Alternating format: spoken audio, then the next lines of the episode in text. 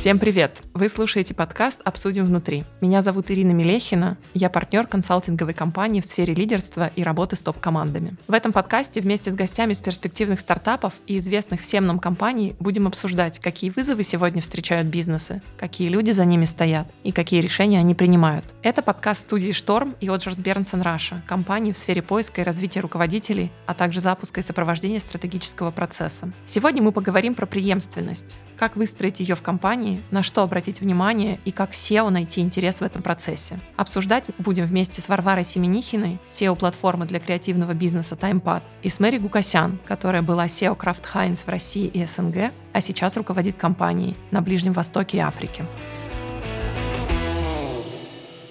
Варвара, Мэри, привет! Расскажите немного о себе и своих проектах, которыми вы сейчас занимаетесь, чтобы погрузить наших слушателей в контекст. Меня зовут Варя, я генеральный директор компании TimePad. В TimePad я уже 4 года, до этого я где-то столько же проработала в Яндексе, руководила командой маркетинга одного из бизнес-юнитов, потому что Яндекс супер большой, и это, мне кажется, обычно ни о чем не говорит. Но немножечко, вот, да, я поработала в Яндексе, до этого работала в другом музыкальном стриминговом сервисе. Ну и, по сути, у меня... Я управляю командами и людьми, ну, порядка там 10-12 лет, и как будто мне есть чем поделиться в этом месте. Меня зовут Мэри Гукасян. Я всю свою карьеру развиваюсь в рынке так называемом FMCG или CPG, как угодно назови его. И, по сути, моя карьера разбилась на четыре крупнейшие компании. Я работала в Nestle, потом я работала в Anheuser-Busch InBev, потом Danone и вот Kraft Heinz. Ну и такие фудовые. Можно еще уже сделать. То есть это такая фудовая исключительная история. И я я вот 8 лет э, в Крафт Хайнс занимаю позицию генерального директора российского бизнеса подразделения в России. Последние 6 месяцев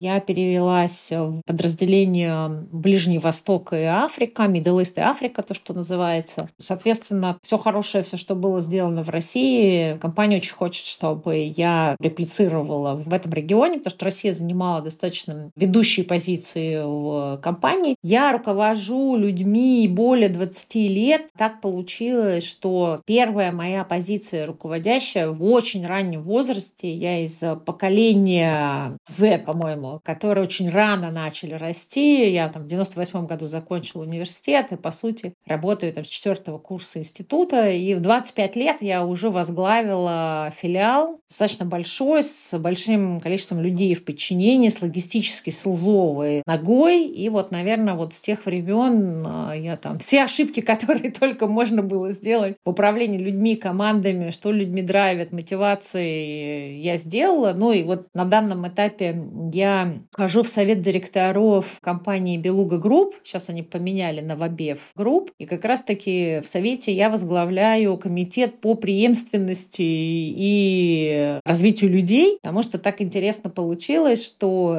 ну, это то, что меня драйвит. В конечном итоге мой опыт весь говорит о том, что я перестала руками что-то делать давно, я делаю все через людей. То есть весь результат на момент, когда ты становишься руководителем отдела, ты уже не делаешь сам. Ну, хотя я жутко люблю переговоры, я всю жизнь в коммерции, в продажах, там, вести переговоры с крупнейшими клиентами. Это драйв такой мне дает хорошую энергию.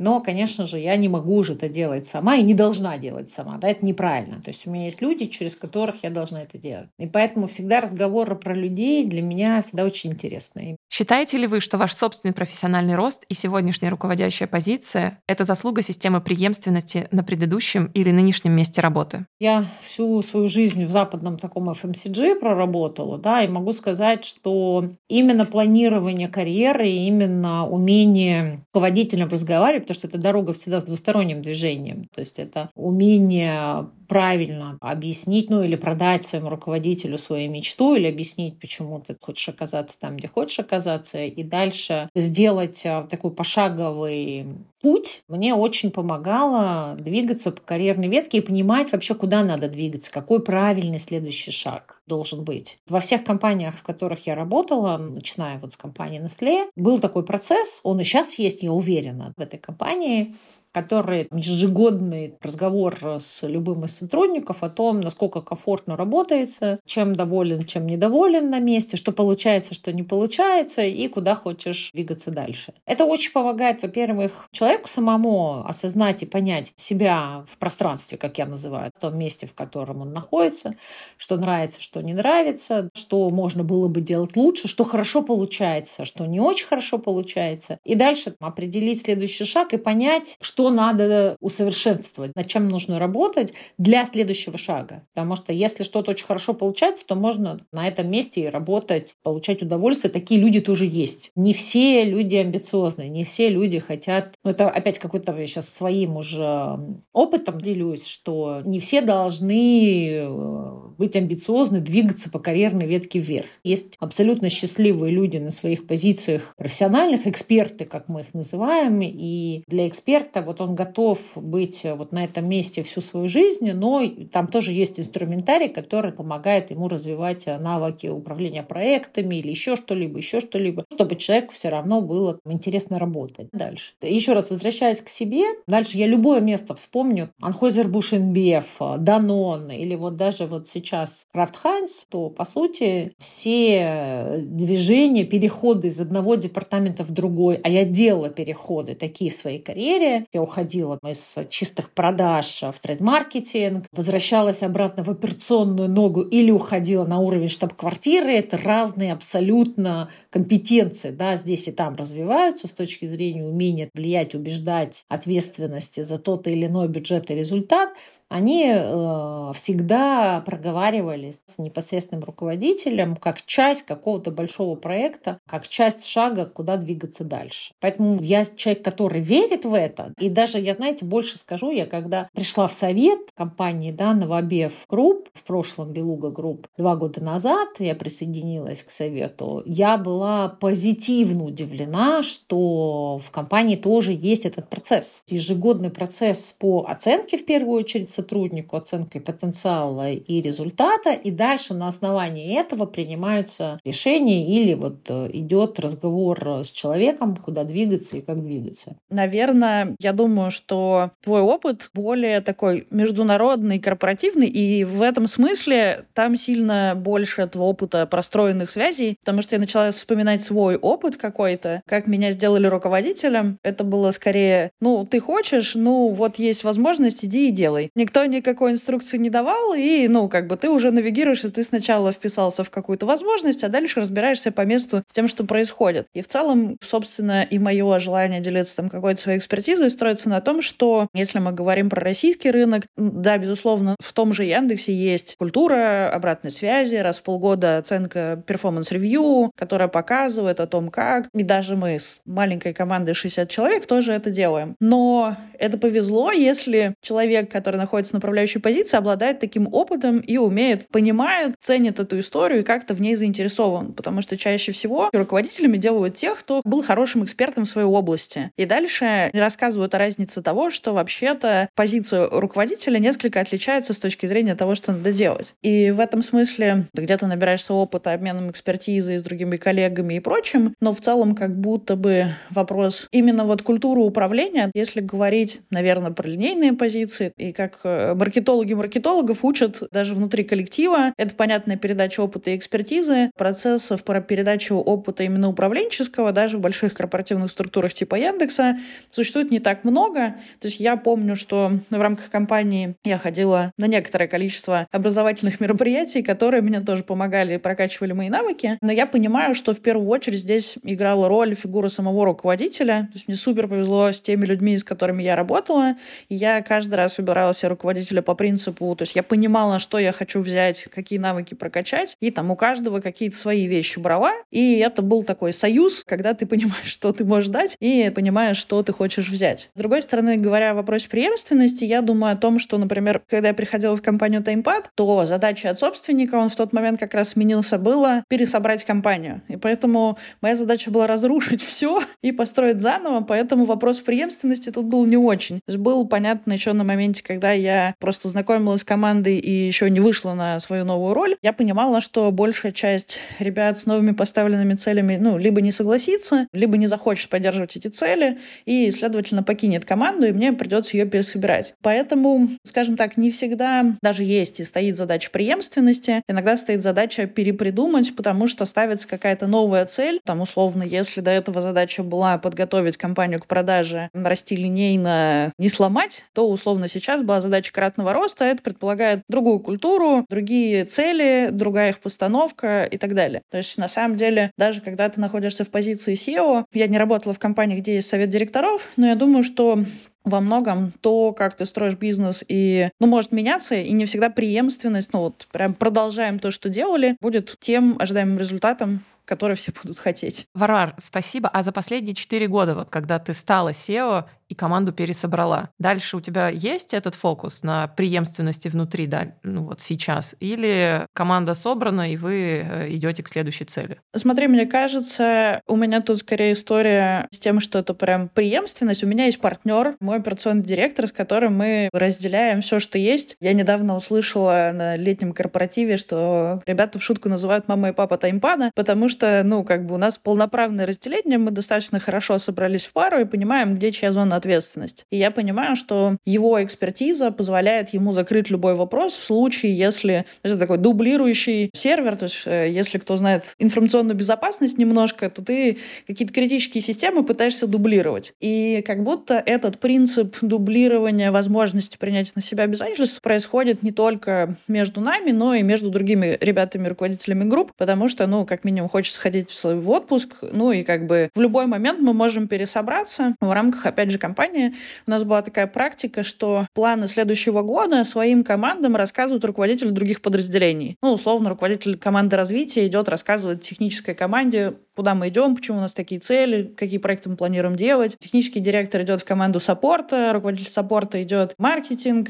Это позволяет и руководителям лучше понимать, ну и разобраться вглубь и развить, ну и того, какие проекты мы планируем делать, и как их пичить конкретной команде, какие интересы есть у каждой из этих команд. Наверное, это вещь, которая нам позволяет скорее заниматься не преемственностью, но дублированием, пониманием вопросов в разных сферах. Когда мы говорим про преемственность, это преемственность первого лица или это преемственность на любую руководящую функцию и позицию, которая есть в компании? У меня эта история точно про любую позицию любого руководителя и понимание, что в любой момент должен существовать либо зам, либо человек, который полностью может подхватить на себе и все эти процессы. Это может быть распределенная функция между несколькими людьми в команде. Ну и дальше это тогда становится вопросом, кто залидирует в случае чего-то происходящего. Но это скорее всегда история продублирования каких-то зон ответственности.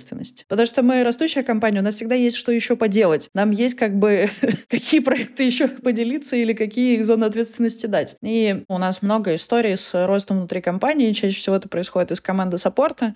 Ну, мы им находим место и следующие позиции внутри компании. И, я не знаю, типа вот за 4 года, мне кажется, человек 10, но на нашем масштабе, что у нас всего 60, это достаточно существенное количество. Интересно узнать было бы у Мэри, как она на это смотрит. У нас, а, в принципе, точно так же. Мы строим преемственность на все руководящие позиции. Причем, вы знаете, мы в какой-то момент во всех а, подразделениях создали такой у нас есть список критических позиций, мы их назвали, потому что проблема с персоналом существует везде. Проблема с персоналом, она не только российская, она мировая. Ну, то есть вот я 6 месяцев сейчас на Ближнем Востоке, да, работаю. Здесь такая же проблема с персоналом, точно такая же, как в России. Поэтому в какой-то момент это, наверное, постковидная такая история случилась. Мы начали понимать, что преемственность важна не только на руководящих позициях. Здесь я полностью поддерживаю Варвару, потому что, да, руководящие позиции не только первое лицо должно иметь какой-то пул кандидатов с точки зрения преемственности. Но дальше мы пошли дальше, мы взяли, сделали, договорились со всей лидерской командой. Ну, у нас там несколько уровней лидерской команды, потому что у нас есть там зональная команда, есть э, региональная команда, да, у нас там несколько,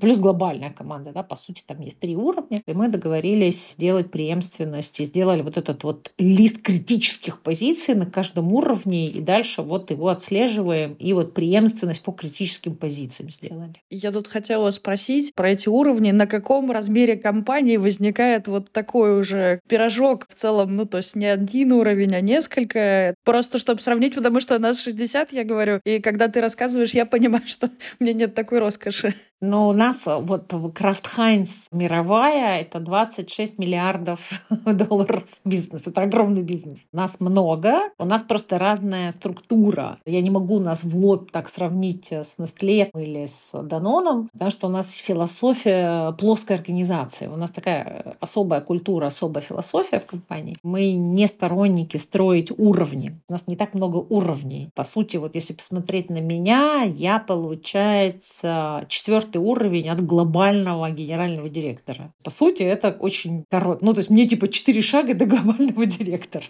Если взять, посмотреть Nestle, то там такой же мой коллега, ему будет 6 или 7 шагов, то есть там слоев больше. Поэтому мы такие, есть такой принцип лин организации, плоская организация называется. Вот мы построены по принципу плоской организации. У меня просто больше людей мне подчиняются, больше функций, у нас больше команд, там около 15-14 человек мне подчиняются, но мы как бы такие плоские. Поэтому вот, ну, здесь нельзя в лоб сравнивать объем бизнеса и уровни. Они несопоставимы. А что помимо амбиции или смелости еще такого должно быть в сотруднике? Как вы это видите, как вы это различаете и э, какие, не знаю, ценности или компетенции важны? На что вы делаете ставку в тот момент, ну вот когда к вам приходят все 60, представим, приходят и говорят, мы хотим роста или наоборот. Ну то есть как вам, как SEO, понять, в кого вы дальше вкладываете, инвестируете и растите, а кого вы оставляете с какой-то обратной связью, но при этом понимаете, что это не будет преемник.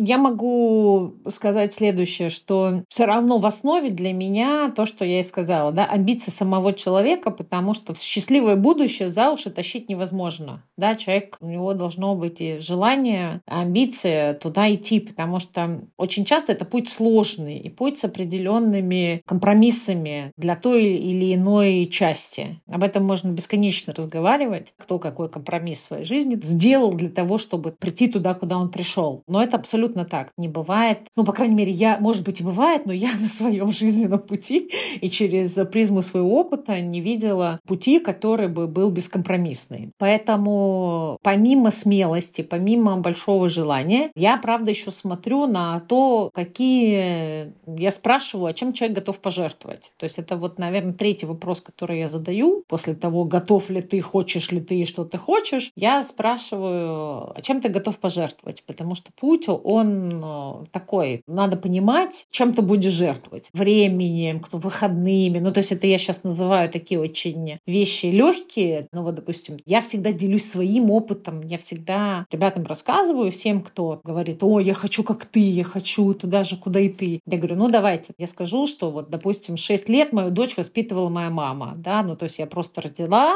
у меня есть семья, благо у меня есть э, дочь, я решилась на этот шаг в какой-то момент. Достаточно поздно, да, я считаю, она все равно решилась. И дальше, когда мне предложили великолепную карьеру, а ей было 6 месяцев, я выбрала карьеру со словами «Мама, я декрет оформляю на тебя, а ты будешь сидеть в декрете, пока я буду делать карьеру». Это выбор. И дальше тебе нужно быть в гармонии с этим выбором. Я очень часто вот рассказываю все эти истории про меня, что как-то с супругом моим сели посчитали в году, сколько мы дней были вместе вот так вот под одной крышей, и правда, не знаешь, или плакать, или смеяться. Ну, то есть это тоже выбор, но я существую в гармонии со своим выбором. Наверное, третий вопрос я всегда задаю, типа, а чем ты готов жертвовать? К чему ты готов с пониманием того, что тебя ждет на этом пути? Дальше вопрос, и это связано с жертвами, это любознательность, это быть э, жадным жадным до каких-то дополнительных знаний, быть жадным до того, что ты не всегда будешь первым, всегда будут люди, которые лучше знают тебя, и учиться у них. Это вот, наверное, четвертая вещь. Быть спокойными к тому, что ты то какое-то время, прежде чем делиться, все равно будешь учиться. Но и тут тоже только через призму какого-то своего опыта. Я там рассказываю, делюсь, что я делаю, как я делаю, сколько у меня образования и сколько всего я прочитала и прошла. Это очень круто. Я даже для себя записала записала пункты, потому что я никогда не думала про это через призму именно каких-то жертв, которые приходится делать. Я себе вот записала, но мне есть что добавить, как говорится. Я подумала о том, что связанная вот с этой историей о том, на какую жертву ты готов, это умение думать и ставить результаты бизнеса выше каких-то собственных интересов. Потому что не всегда и вообще, чем более там, позиция управляющая твоя становится, тем больше ты делаешь того, что нужно бизнесу в моменте, у тебя и появляется привилегия, ты можешь думать, какие части ты хочешь кому-то делегировать, и где ты можешь себя подстраховать компетенциями других ребят, но все равно у тебя достаточно много того, что от тебя требует индустрия, сфера, собственник, совет директоров, ну, кто-то внешний все равно остается. И если ты готов, неважно в какой даже на самом деле позиции, то есть не только про позицию себя, в целом, если ты хочешь руководить какой-либо командой, как будто бы важно уметь ориентироваться на интересы бизнеса, очень часто приходится интересы компании ставить выше каких-то своих мыслей, своего видения, как это должно быть правильно. Тебе приходится делать, как компания тебе говорит. Я абсолютно согласна, Варя. Ну, и вот ты говорила историю про то, что должно быть желание. И мне кажется, еще очень важный навык, который, на самом деле, как оказалось, достаточно сложно развивается, и не у всех он есть, навык саморефлексии. Потому что я считаю, что развитие очень завязано на этот процесс. И те, кто могут сами думать о том, что они делали, как это можно усовершенствовать, умеют с этим сами работать, это суперценные ребята. Потому что, да, ты можешь тратить денег на коучей, ты можешь ходить к тренерам, какой-то внешний фактор, который будет помогать заниматься тебе прокачкой собственных навыков. Если у тебя, ну вот, те ребята, у которых есть инструмент встроенный по саморефлексии, добиваются сильно больших результатов. И, ну как это, и я пытаюсь и своих ребят, и любых вообще членов команды поместить этот процесс немножко хотя бы внутрь, для того, чтобы человек приходил к руководителю за валидацией собственного мнения. Типа, я придумал вот, что можно так, у меня есть такое сомнение, давай мы как бы разберем. Это перестраивает, как раз позволяет делать более плоские структуры, они двигаются сами.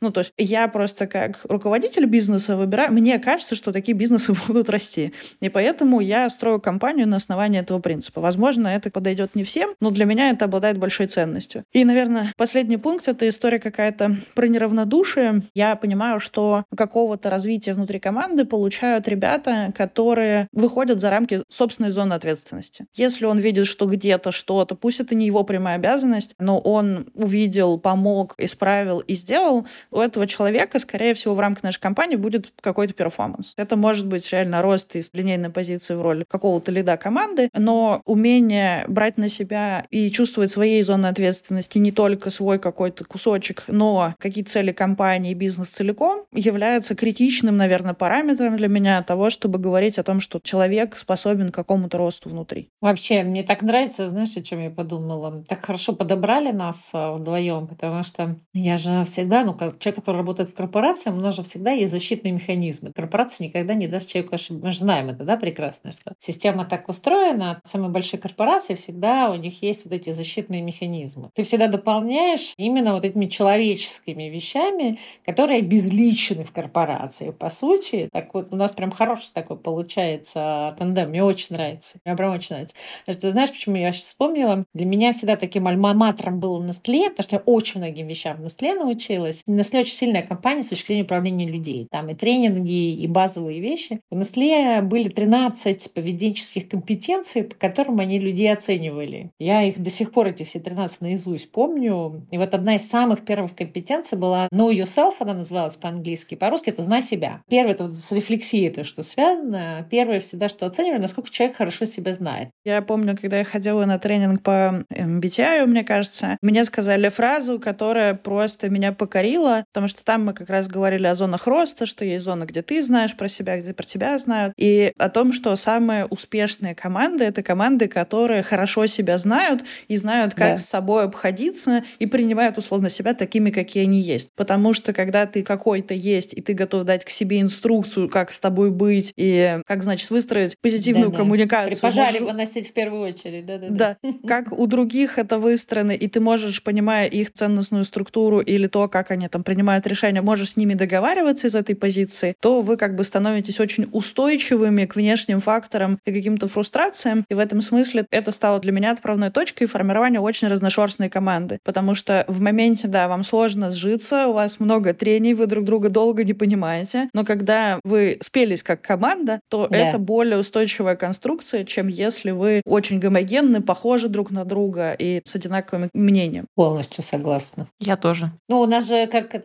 diversity, да, это вот эта диверсификация сейчас, о котором все говорят, и она же диверсификация не только по половому признаку, терпеть не могу, когда говорят, нам нужно набрать больше женщин, потому что нам нужно цель по diversity сделать, меня прям начинает коротить в этом месте. Она же именно для диверсификации опыта, разных людей, что в команде должны быть разные люди. Вот здесь вот Варвара очень правильно как бы все описала. То есть вот эта вот пресловутая диверсификация или diversity, вот она про это. Вообще мне очень понравилось, как Варя рассказала. Да, а мы у себя это называем интеграция разностей, ну, где ну, тоже нанимать разности. не похожих на себя. Ну и, собственно, да, учиться да. вот в этом разном достигать результата. Но это же бросает огромный вызов руководителю. Ну, то есть, давайте, самое сложное для руководителя нанимать не таких, как ты, потому что потом непонятно их мотивация. Что с ними делать? Ну да, они вообще не такие, как ты, и тебе их как-то надо уговорить еще работать с тобой, признавать твое лидерство, и почему-то, что вот ты, значит, их куда-то ведешь. Для молодых руководителей обычно это большой вызов нанимать людей других компетенций, там то, что они не делали сами руками. Как только у него появляется такой опыт, я считаю, что боевое крещение пройдено. Да, Варь, ну раз ты затронула тему руководителя в тот момент, когда он нанимает разного, а еще есть руководитель, который, ну, собственно, растит себе преемника, и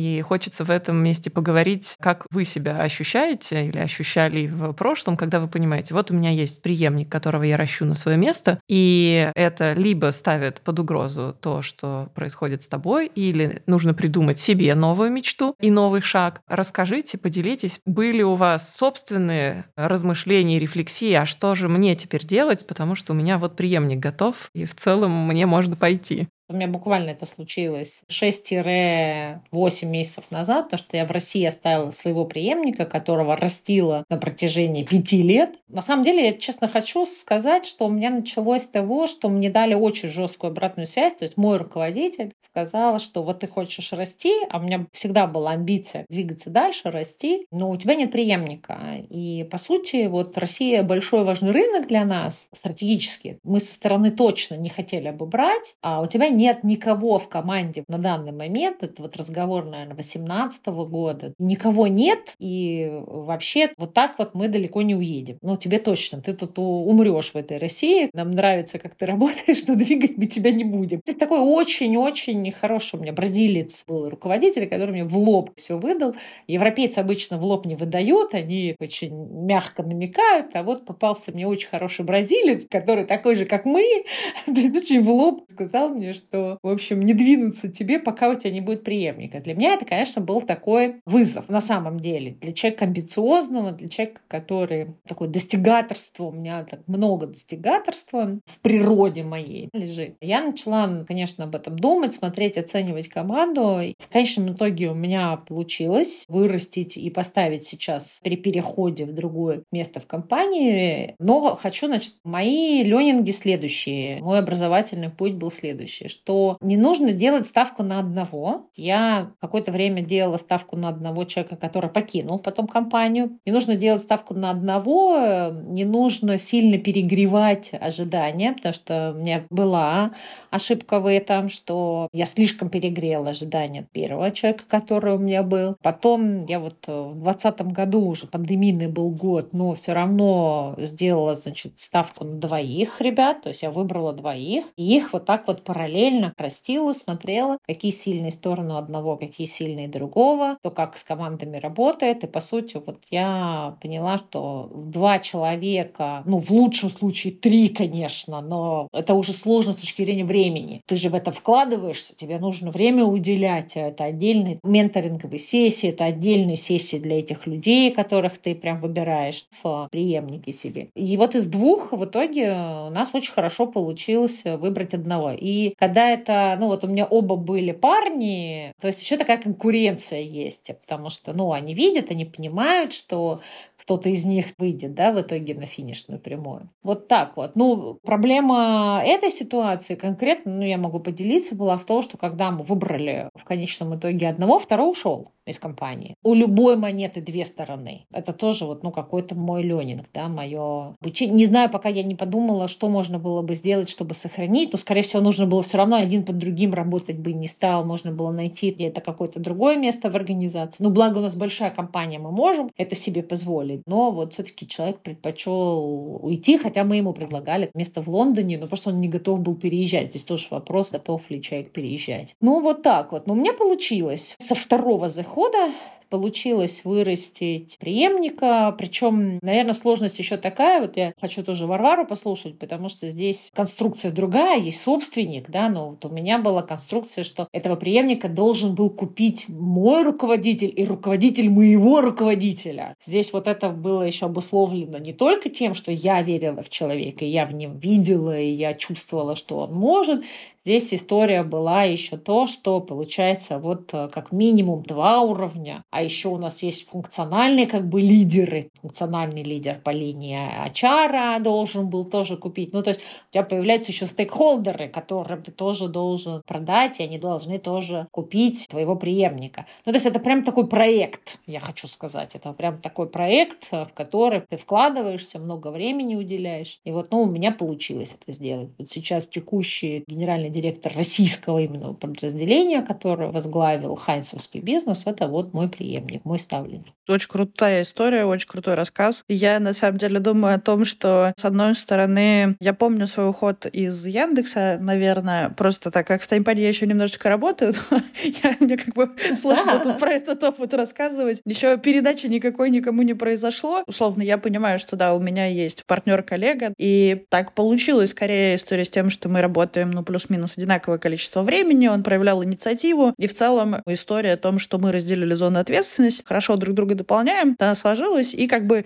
у меня не будет проблемы с продажей этой команде, с продажей это собственнику и вот финансовым аналитикам, потому что он все это время находится практически на равных, участвует в этом процессе, и у меня получилось таким образом, что в целом в течение этого времени эта история сложилась. Возможно, это как раз понимание моих каких-то собственных ограничений, и я в целом уходила из Яндекса, в том числе для того, чтобы построить систему, в которой ну, будет больше партнерских отношений, меньше пирамидальной какой-то конструкции, больше равного взаимодействия, где я смогу, договариваясь, достигать какого-то совместного результата. Я очень верю именно в такой подход к построению бизнеса и, по сути, как бы ищу таких людей. Но если вот вспомнить, наверное, историю с Яндексом, то там была интересная ситуация, была такая, что я пришла в компанию на позицию просто маркетолога, может быть, даже перформанс-маркетолога. Через два месяца я ушла с позиции руководителя туда на позицию позицию линейного сотрудника, тут же меня сделали снова руководителем, и у меня начался бурный рост. То есть я начинала с того, что вот была, и за 4 года я стала руководителем группы почти в 70 человек. И это все время приводило к тому, что у меня появлялись какие-то люди, которые забирали часть моей ответственности, я строила какой-то новый кусок, находила нового лидера,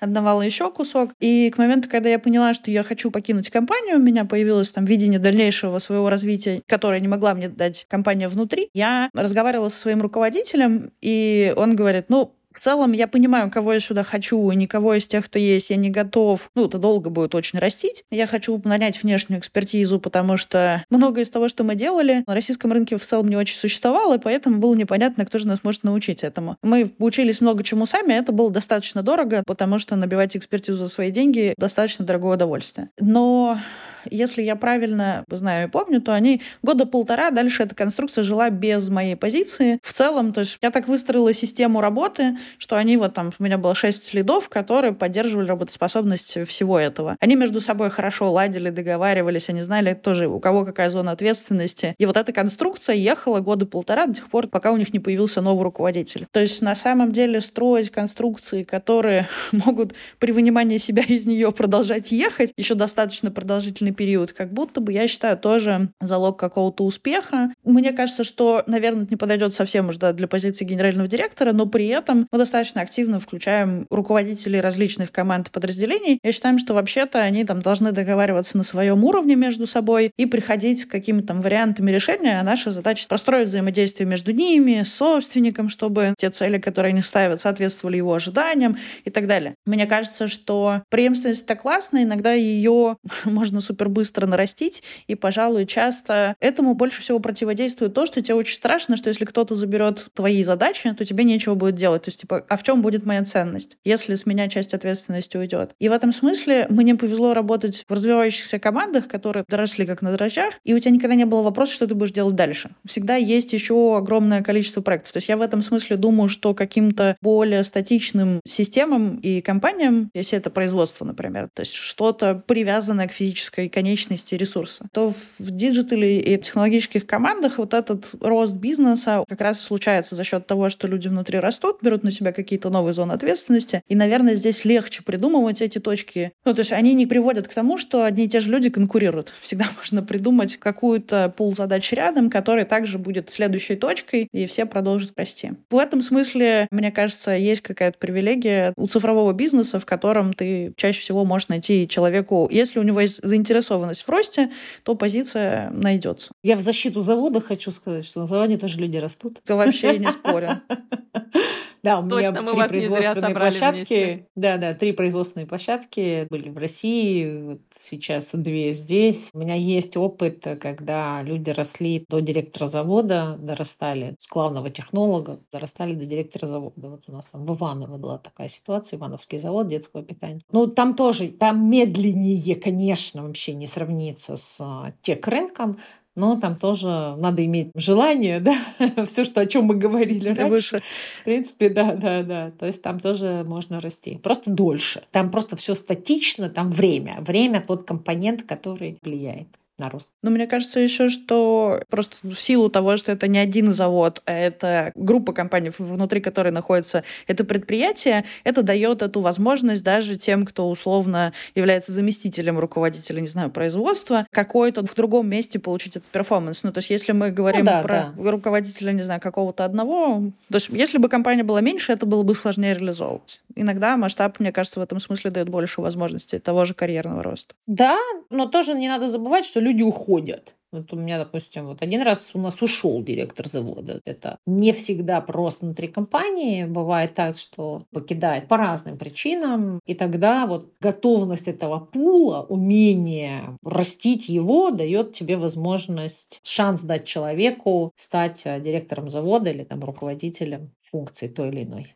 Мы поговорили с вами про мотивацию и про время, и у меня сейчас еще возник вопрос про инвестиции вас лично и инвестиции компании в обучение с привязкой к, собственно, этой преемственности или в целом. Вот, Мэри, ты упомянула про то, что это твое время и твои менторские сессии с этими людьми. Варь, любопытно, как ты сама работала и работаешь э, с теми, кого ты видишь с потенциалом роста. И как компания, как отдельный процесс обучения и развития, в том числе фокусируется или не фокусируется на том, чтобы туда вложить и получить. Мэри, хочешь что-нибудь добавить к тому, что ты уже рассказывал? Ну, на самом деле, опять, прелесть больших корпораций заключается в том, что много доступного обучения в компании, в принципе. Мы говорим там о внутренних университетах, и это то, что, ну, как базовая функция существует. Сейчас уже вообще все в онлайн перевели, то есть у тебя есть ресурс, как угодно, внутреннего университета, где ты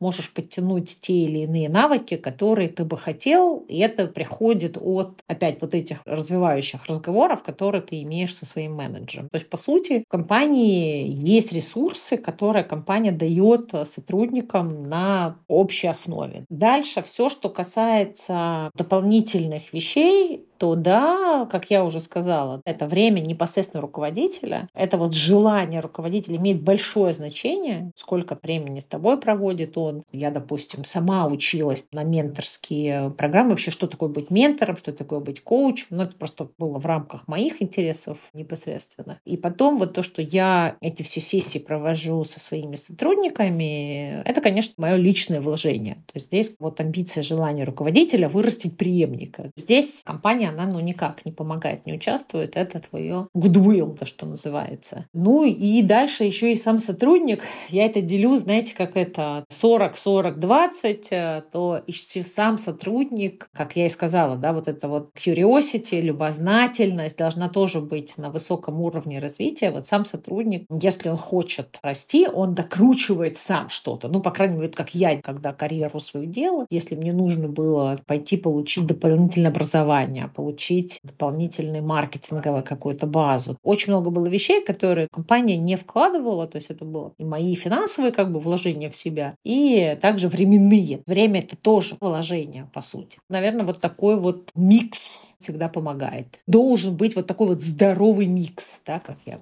называют. Я опять как слушаю и немножечко завидую, потому что, мне кажется, большой бенефит всех этих институций внутренних еще и в том, что ты сразу знаешь, ну или кто-то тебе может рассказать о большом количестве инструментов, которые могут быть использованы. Потому что основная проблема человека, который уже что-то знает, но он понимает, что он не знает еще больше. Ну, то есть, условно, ты понимаешь, что нет знания, навыка, и еще чаще всего твои подчиненные прокачаны в каких-то других местах, чем ты, и у них вопросы возникают со всех тех местах, которые у тебя, ну, условно, природно тебе были даны. Я помню, у меня был руководитель технической команды, который говорил, ну, там эмпатия вроде это называется. Ну, то есть человеку было очень сложно с эмоциональным интеллектом, и в силу, ну, и как бы и специфики его склада, правда, давалось тяжело. Как научить эмпатии, условно, я не знаю. И я не знаю каких-то инструментов, потому что у меня не было такого запроса. И мне кажется, основной вызов как раз для руководителя, который не находится в рамках какой-то большой структуры, это поиск и там разнообразие. Ты что-то проходишь сам, что-то ты через через себя знаешь и можешь подсказать. И мне кажется, здесь даже задача номер раз для руководителя — это помочь сотруднику сформулировать собственный запрос. Потому что чаще всего ты видишь дельту разницы между собой и ним, она существенная, и ты не можешь все вопросы решать разом. Вам надо как-то приоритизировать то, в какой последовательности вы будете наращивать компетенцию и придете к какому-то результату. Не всем бывает просто определиться, а какой же шаг следующий. То есть в этом плане круто, когда тебе говорят, какой шаг следующий. Не всегда это какая-то линейная история. И еще я думаю, что в технологических проектах, то есть я знаю команду сервиса Миро, которые жили в Перми и уехали, ну, сейчас большей частью за границу, у них есть в Штатах офис, в Голландии. Ребята, которые жили в Перми, построили международную компанию с многомиллиардной оценкой. Никто из них явно, ну, там не было ответов, какой шаг будет следующим, чему тебе надо научиться и готовых решений, как этого достичь. И в этом смысле часто возникают вопросы и запрос на какие-то компетенции, которые не было такого запроса, нет линейного решения решение, что с этим делать. Короче, круто, когда у тебя есть кто-то, кто может сказать про следующий шаг и выявить сотруднику вот эту потребность какая-то следующего шага. И дальше еще одну сложность, которую я вижу, это время. Как бы мы, как руководители, не хотели, чтобы он вырос, значит, ты его там поливаешь пестицидами, еще чем-то, чтобы он как на дрожжах рос, но не всегда получается ускорить какие-то естественные процессы. Например, я знаю, что мне, как руководителю, достаточно сложно дается вот этот период ожидания, ассимиляции чего-то нового знания, навыка, компетенции внутри сотрудника, в особенности, если мы говорим не про хардовые вещи, а про софт-скильные, тоже умение растить себе преемника на своей позиции, например, или растить своих руководителей. Это компетенция, которая качается, к сожалению, сожалению, не за месяц и не за два, ты не можешь ожидать, что вот он, значит, завтра будет совсем другим. В этом смысле я стараюсь действовать так, что я команде говорю, я — это ресурс для вас, и берите то, сколько вы можете, и то, сколько у вас есть вот возможности сейчас взять. Понятно, что это процесс управляемый в плане того, что я представляю, мы с ним намечаем какую-то цель, я понимаю, сколько он обращается, какие изменения я вижу и замечаю по результатам его работы, ну и вижу какие-то риски, я могу их подсвечивать и говорить, вот, слушай, мы там давно не разговаривали, кажется, кажется, есть вопросики, и я вот тут переживаю. И либо у человека есть план, либо мы как бы садимся разговариваем. В этом смысле хочется сказать, что это не какое-то фиксированное количество времени, а чаще всего это происходит под запрос человека в соответствии с тем, сколько он готов взять, куда-то углубиться и инвестировать в эту историю. С точки зрения компании мы иногда не совсем мягко, ну, я вспомнила просто историю, что я буквально в прошлом месяце ребятам сказала, я поняла, что они очень оба засели, как сказать, в своей операционной деятельности, них надо было вырвать из контекста контекста, чтобы они немножко вдохновились и поняли, что вообще в российском рынке происходит. И это был такой, вот вам, значит, проходки, вы идете на вот это мероприятие. Но чтобы это не было, да-да-да, мы посидели на встречах все это время, я говорю, и вы всей команде приходите и рассказываете, что вас вдохновило. Ну, чтобы это был не односторонний процесс, я говорю, а я расскажу, как я сходила на конференцию, и мы, значит, с вами обменяемся опытом, значит, кто, зачем и как. И в этот челлендж мы пошли. В этом смысле мы как бы стараемся поддерживать, и иногда, уже, мне кажется, от степени, от выстроенных отношений руководителя с командой зависит, насколько это мягко или не мягко, насколько он может вмешиваться и предлагать какие-то свои решения. У нас есть ряд инструментов, которые мы опробовали, неоднократно применяли. Те же курсы по MBTI мы собираем руководителей, рассказываем, какие-то тренинги по форме обратной связи, какие-то централизованные вещи мы проводим, но, пожалуй, если вот вспомнить разделение 40-40-20, то, наверное, этого всего 20%. В первую очередь время руководителя, 40% это время самого человека, и 20% это будет какой-то вот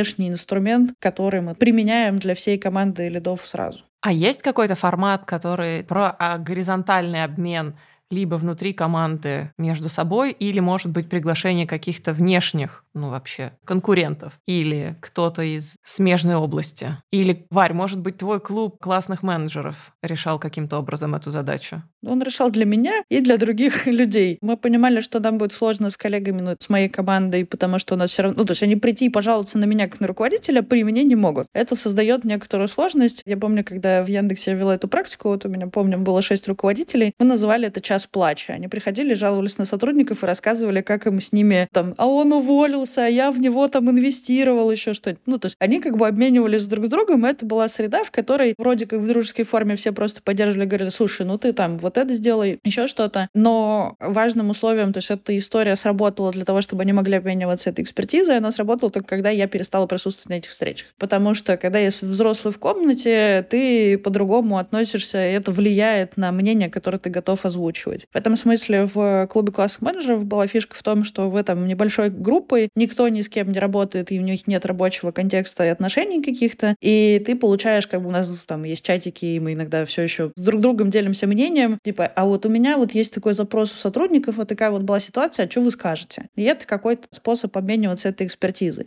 Если у моих ребят такие же какие-то чатики, группы, и как они это делают, не могу сказать. У нас есть тоже встреча, которая называется «Румяные зефирки», где присутствуют все как раз руководители группы, и они с друг с другом точно в таком же форме, то есть они ну, встречаются, они обсуждают и операционную деятельность, какие-то проекты, которые эффектят на весь бизнес, ну и также какие-то вопросы, связанные с управлением, ну потому что сейчас мы внедряем инструмент обратной связи, и много говорили об этом, у кого какие страхи, чья команда как к этому отнеслась, что они сами там переживают, не переживают, как ее давать, ну что раз в период тоже performance review, и у них есть некоторая среда, в которой они могут это делать. Создают ли они внешние себе инструменты и поддержки для этого, мне, к сожалению, сложно сказать. Мы никак их к этому этому не сподвигаем, скажем так. Мэри, у вас как? Ну, у нас больше это часть процесса, потому что у нас это выстроенные такие, ну, хороший процесс. То есть у нас есть best practice sharing, то есть мы со всего мира, у нас есть процессная прям вещь. Раз в квартал совещание, собрание, можно сказать, где все показывают, что у них интересного получилось. И, ну, ты, в принципе, можешь взять и увидеть, если у тебя есть эта проблематика, кто-то там, не знаю, в Индонезии это сделал, можно взять и посмотреть, как это применимо, насколько ты это можешь адаптировать под свой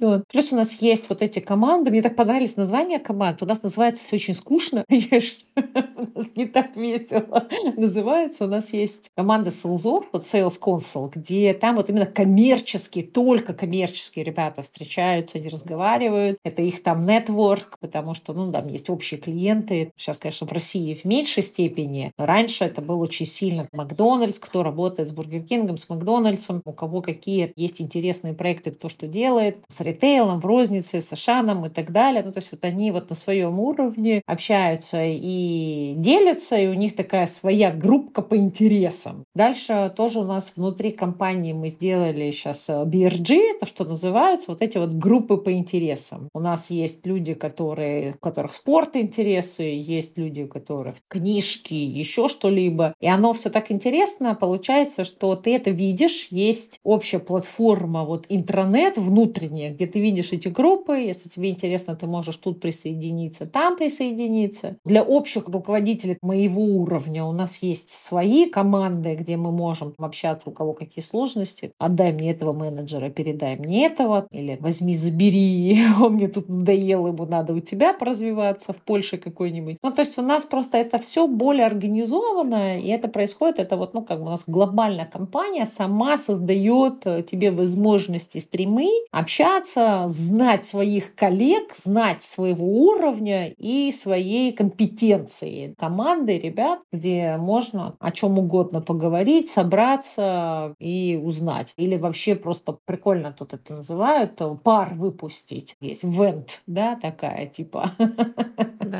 провентилировать. Даже есть такие. То есть, но это все очень организовано, чтобы не было броманского движения никакого, чтобы никто там ничего сам не организовал. Есть э, лидеры, стримы, которые все эти вещи организовывают. Ну, вот тоже достаточно интересно там присоединялась на некоторые. И очень правильно Варя сказала, что когда руководитель присоединяется, такие все раз такие, вроде бы, ну, я очень стараюсь, я, я достаточно демократичный, но все равно я выше по рангу. Я говорю, слушайте, ну поговорите со мной, ну расскажите мне, ну что у вас, как там, мне прям, я говорю, самой интересно, я переговорщик по жизни, что там Карфур, какие условия новые выставил в этом году, что вы там делаете. Но чувствую напряжение прям все, думаю, сейчас э, позвонит, сольет, что мы 0,5% лишних отдали за что-то.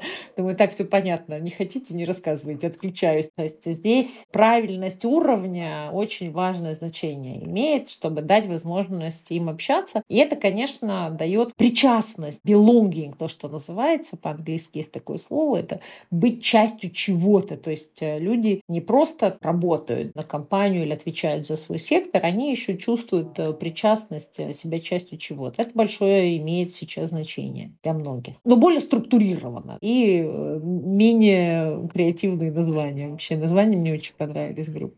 Ну, мне хотелось еще добавить, что на самом деле это тоже работа, не знаю, кого, HR, самих людей, какая среда в этом месте будет создаваться, потому что я вспоминаю свой опыт жизни в Яндексе, и у меня случилась ситуация такая, что если говорить про мой равный уровень, то в целом я была младше всех как минимум лет на 10, ну и у всех уже управленческого опыта было сильно больше, и мне было стыдно приходить в эту среду, ну как бы и среда еще тоже может создавать, и признаваться в собственной слабости, слабости, когда у тебя достаточно конкурирующая среда, и она ну, тебе да. эти слабости не прощает, то ты не можешь... Ну, то есть было понятно, что я в целом пытаюсь как-то встать с ними на этот равный уровень и доказать им собственную компетентность, и что мне можно доверять так же, как они доверяют друг другу. И в этом смысле прийти и сказать, слушайте, а я не знаю, как сделать, ну, какой-то там, или нанять у меня была сложная вакансия, я долго не могла ее закрыть. Мне было сложно прийти именно из-за той системы, которая была вокруг этого выстроена. И тут дальше тоже вопрос вас как лидера, лидера, как вы хотите, чтобы было. То есть это тоже окей, и так тоже может быть, и так тоже люди живут, работают, развиваются. Это не то чтобы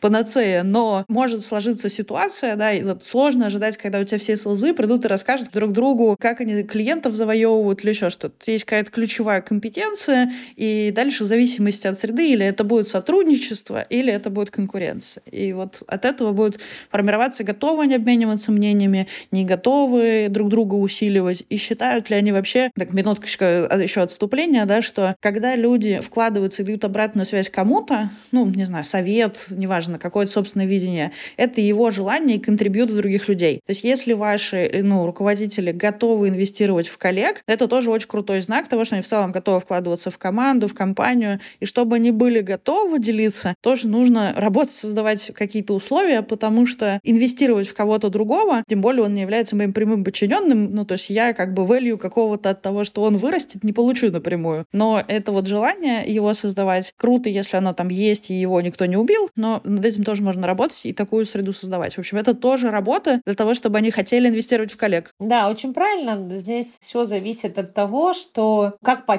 по пути простроены в компании, очень правильно говоришь, Варь, что, ну вот, допустим, я когда вкладываюсь в кого-то другого, я, по сути, создаю свой имидж. Ну, то есть кто-нибудь говорит, слушайте, она вот вкладывается, она делает делает. Ну, то есть это обязательно идет в плюс в карму или плюс вот в этот имидж. И, конечно, все сложные кейсы обсуждаются только с HR. Никто, конечно же, не приходит с сложными кейсами на вот эти сообщества. Здесь вы абсолютно правильно говорите. Вот, ну, какие-то сложные кейсы, даже, да, вот сложный найм или ну, там увольнение. серьезная проблема. Никто, конечно же, не приходит вот в эти группы вот с серьезными проблемами. Все серьезные проблемы обсуждаются непосредственно руководителем и с вовлечением HR как функции, которые непосредственно отвечают за людей. У нас же рекрутмент и ретеншн, две основные функции HR.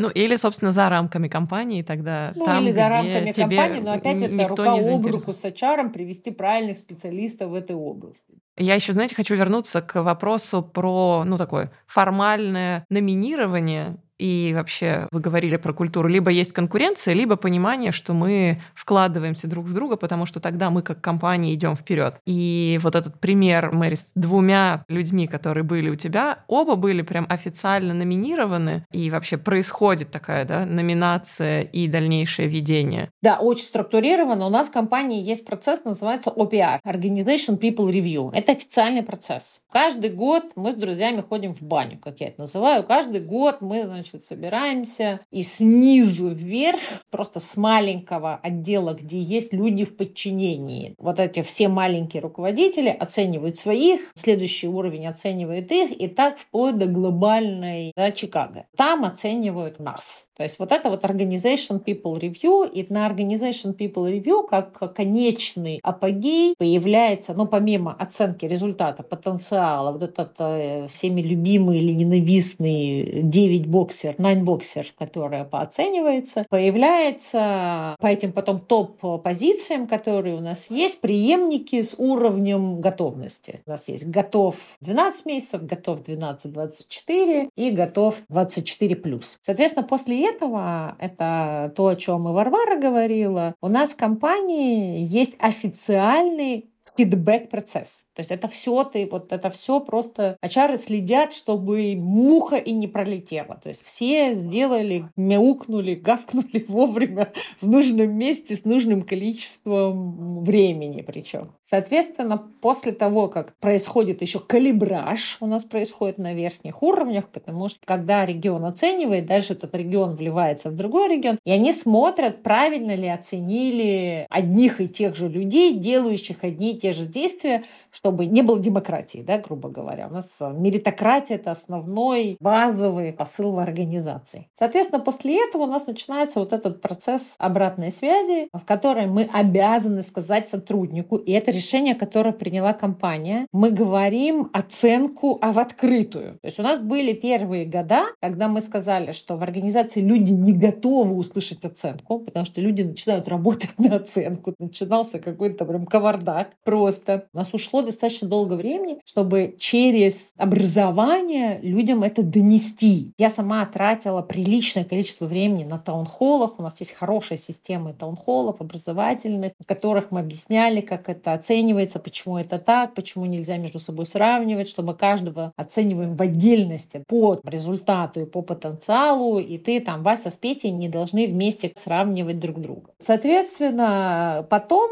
когда мы доросли по уровню да, людей и по пониманию процессов в компании, культуры в компании, мы начали людям открыто говорить оценки и дальше открыто говорить, в каком пуле они находятся. Мы прям открыто говорим, ты в талант-пуле, ты там в локальном талант-пуле, в глобальном, зональном талант-пуле, и ты готов на следующую позицию, потому что готовность на следующую позицию всегда это по системе бендинга, у нас же система бендинга, все позиции имеют свои бенды, ты готов делать бендап, то, что называется, да, идти на бенд выше, и что тебе для этого нужно, и твоя готовность. Да. Соответственно, вот этим двум своим преемникам во время первой оценки или когда мы, как организация, купили их и сказали, что да, именно из этих двоих мы видим потенциал вырасти преемников мне, Я им каждому в отдельности об этом сообщила. Сказала, что все хорошо, ты хорошо пифомишь, у тебя большой потенциал, ты хорошее тесто для того, чтобы стать MD Russia Business Unit. Все, двигаемся в этом направлении, какие проекты, что надо делать и какой будет у нас дальнейший план. Одна из историй, которую я рассказываю, это всегда,